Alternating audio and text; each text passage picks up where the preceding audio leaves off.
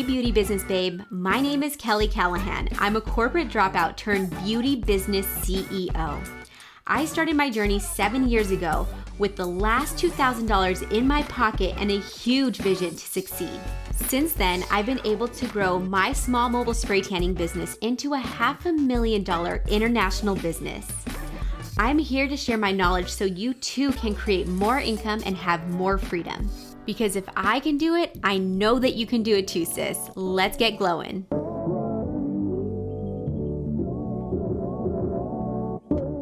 Hey, you guys, welcome to another episode of the Beauty Business Babes podcast. This is your girl, Kelly Callahan, and I have you guys here on YouTube and you over here listening on Beauty Business Babes. How are you guys doing? I hope that you guys are doing absolutely amazing. Today is a great day. It is Friday, and today is part two from the last episode. Okay, the last episode was why you are not getting new clients. This episode is why you're not keeping those clients. Why are you not getting return clients? Because both are very important. I think a lot of the times we focus so much on the new client that we oftentimes forget about the loyal, nice, juicy client over here that we've already worked with. And maybe juicy wasn't the right word. That kind of sounds a little gross. But you know what I'm saying, right? This client that already knows you, that should like you, and that should trust you to provide the service because you've already done it for them. Okay? So let's get into why you're not getting return clients. Number one, maybe you were impersonal. when it comes to beauty, I feel like we have to be very, very careful with how we show up energetically speaking. Okay. A lot of the times, you beauty professionals are in their hoo ha. You are seeing this person naked. I mean, they're at a very vulnerable state. If you do not make them feel comfortable they're never going to come back to you. That I promise. And most of you guys are dealing with intimate times, intimate parts of the body, right? There is a lot of trauma that goes along with, you know, things like that, right? A lot of hurt, a lot of pain that many women, especially endure over endure over their lifetime that we really need to create a safe space that makes them feel super comfortable so that they can know that you are the person to go to for their waxing, their lashes, even. I mean, all kinds of stuff, spray tans, whatever we do for them, facials, yada, yada, yada. Okay. So, a couple of pointers when it comes to creating that rapport with your client is talking more about them than you talk about yourself. This is something I've learned very well, very, very well how to do. I was not aware of this back in the day. When I first started my business, I wasn't very aware of this. I was like, well, all I know are stories about me. All I know are the things that I know, which is me, right?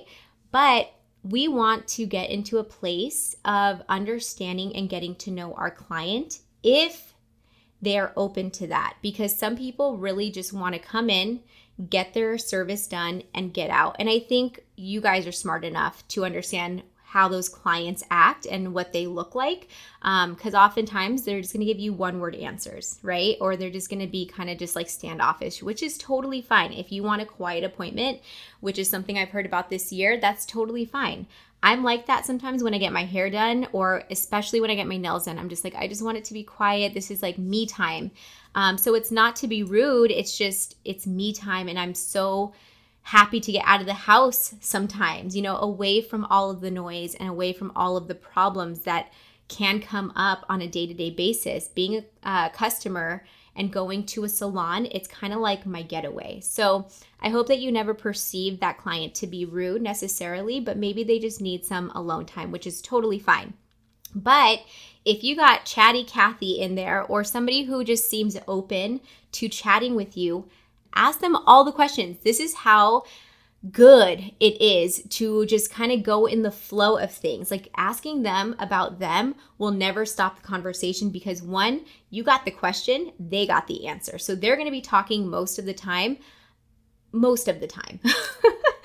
but for you as the beauty business professional that you are, you know, talking about like where they're going, um, you know, what they do, how many kids do they have, like I think it's really comforting when somebody wants to get to know me personally when I'm getting something as quick as a spray tan, or even if I vibe with them during lashes. And I'll just give you an example like massage, right? Massage is one of those things where typically you get a massage and it is quiet. That's just kind of the norm. But I love my massage therapist so much. And we have such great, deep spiritual conversations that I can't shut the hell up during my massage. And I'm okay with that. Whereas, like, seriously, with any other masseuse, that would not be the case. Okay. And I drive an hour to see this woman one way because I love her so much. So that just kind of puts things into perspective as far as like how you build rapport you know, asking them questions about them, their day, really truly caring about them and making sure that you're treating them like they are a guest in your home because they are. They're a guest in your salon and you want them to come back. So be personal if you feel like the vibe is right and, you know, have fun. Don't be all nervous because that energy people can feel. Just flow. Just love it. Just flow find a new friend within this little relationship, this little 15 minute or an hour, whatever time that you have with your client. Make them your BFF. The next thing here is that you did not communicate proper expectations. So, when it comes to not getting return clients, perhaps you didn't explain things well enough for them to have a good experience. So, whether that's prep work that they have to do prior to coming to the salon, maybe that's um, you know, giving them a rundown of how the service is going to work, especially if they've never gotten that service before. And also the post care. I know that pretty much every single service that is in the beauty industry requires some post care information and instruction. So if you did not properly communicate with that to them, then what can happen is a bad experience where their tan fades faster, their lashes come off faster, their facial, like they just don't really see a difference. Um, their waxing, I don't know, maybe it just is sore or something like that. But setting the proper expectations for what could happen and what they need to do in order to have the best experience is so important. And I would not only verbally state this, but I would have it on my website and I would also give them a postcard so that way they can take this home and review it because a lot of the times we're in a rush or we're just thinking about other things and we forget all of the information that is given to us. So it is important for us to communicate properly and set the right expectations. All right. Hey, beauty business babe, have you thought about starting your own spray tanning business? Or perhaps you've been in the industry for a while and maybe you're feeling like you could use some education, some inspiration, and some love to get to that next level of your business. I am here to announce that Slay the Spray 2022 is going virtual. So if you cannot make it to Fort Lauderdale, Florida, September 23rd to the 25th, Registration is now open for virtual guests. I want you guys to be there and get ready for the most transformational spray tanning business event in the entire nation. If you're ready to turn your sunless business into a six figure powerhouse, you want to be at this event, either in person or virtually. We are going to have 20 different trainings for you at this event all valued at over $3,500 but for you at a fraction of the cost. Head on over to slaythespray.com and click on the virtual option to join us virtually from your home in your PJs, drinking wine. I know. I know, girl. I can't wait to see you in person or virtually at Slay the Spray. The next thing is you are not following up. So I'm going to ask you something real quick. And you got to be honest, okay? You can be honest, you can yell it out because I'm never going to hear you right now. do you guys follow up with your clients? Like, do you send them a text message the next day asking them how their service went? Or do you have an automated email system set up where it automatically sends them an email, which is what I would recommend, um, asking them how their service went? Do they have any questions? And if they do, give them the opportunity to ask you. Offer a phone number or an email address or something where they can contact you if they do have any questions. So, really, like nurturing your client even after their service is done is very important. And I think it's often overlooked. A lot of us think, like, whew, we got that service done. Okay, we did a good job. That's great. I believe that the whole entire experience happens from the moment that your client sees you or finds you until the very last piece of their service is faded or completely off, if that makes sense. So, for example, if we have a lash person, a lash client coming in, the service starts from the moment that she finds you, booking, getting all set up, getting to you, getting the service, and until she needs her next appointment, her fill, or until all of her lashes fall off. I believe that's the entire experience. And so for me, it's not just getting the client and then saying, phew, it's done. I don't have to do anything else. We really have to nurture that client and let them know that we care about them and we want to give them proper information, follow up with them, make sure that they loved their service, and then offer them solutions if something did go wrong or offer them a way to get in contact with us if their experience was subpar. Okay, we're here to be badass beauty professionals, okay? badass, not mediocre ass, not one cheek ass, not a little tiny baby ass, not a concave ass. We are here to give all of our ass to this service. We want to be on it. We want to make sure that these people are just loving it so much because what happens when they absolutely love, love, love the service, they will leave you a review and they will tell people about you. And if their service was just mediocre, if it was just okay, it's very unlikely that they're going to leave a review or refer people to you. And of course, if the service went just to shit, something happened where you didn't show up or like their lashes fell off immediately after those types of instances, those are bad instances, right? They are typically going to tell people about it and they're going to leave bad reviews. And to be honest, those clients are the loudest clients, you guys, even louder than the five star clients. The clients that are wowed, they are louder than them. So we cannot ever let that happen.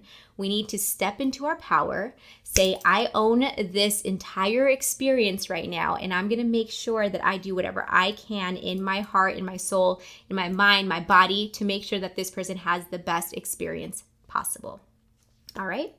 The next two things, okay, we got two more. The next thing is price and perceived value. Maybe you're not getting return clients because your pricing is wrong or the perceived value of your service, you are not sharing that enough or you're not sharing that correctly. So, perceived value obviously is going to be much different depending on who you're talking to, right? So, this kind of goes back to last week's. You have to know your target audience and you have to bring those people into your business because those are the people that are going to value your business and your services. They're going to have a higher perceived value than somebody that is complete opposite of your ideal client. Does that make sense? So, we have to make sure that our messaging is on point, that we are offering the value of the service and sharing that with people because a lot of people think like, "Oh wow, 15 minutes for a spray tan." But I can get it for, you know, $19 a month at the spray booth.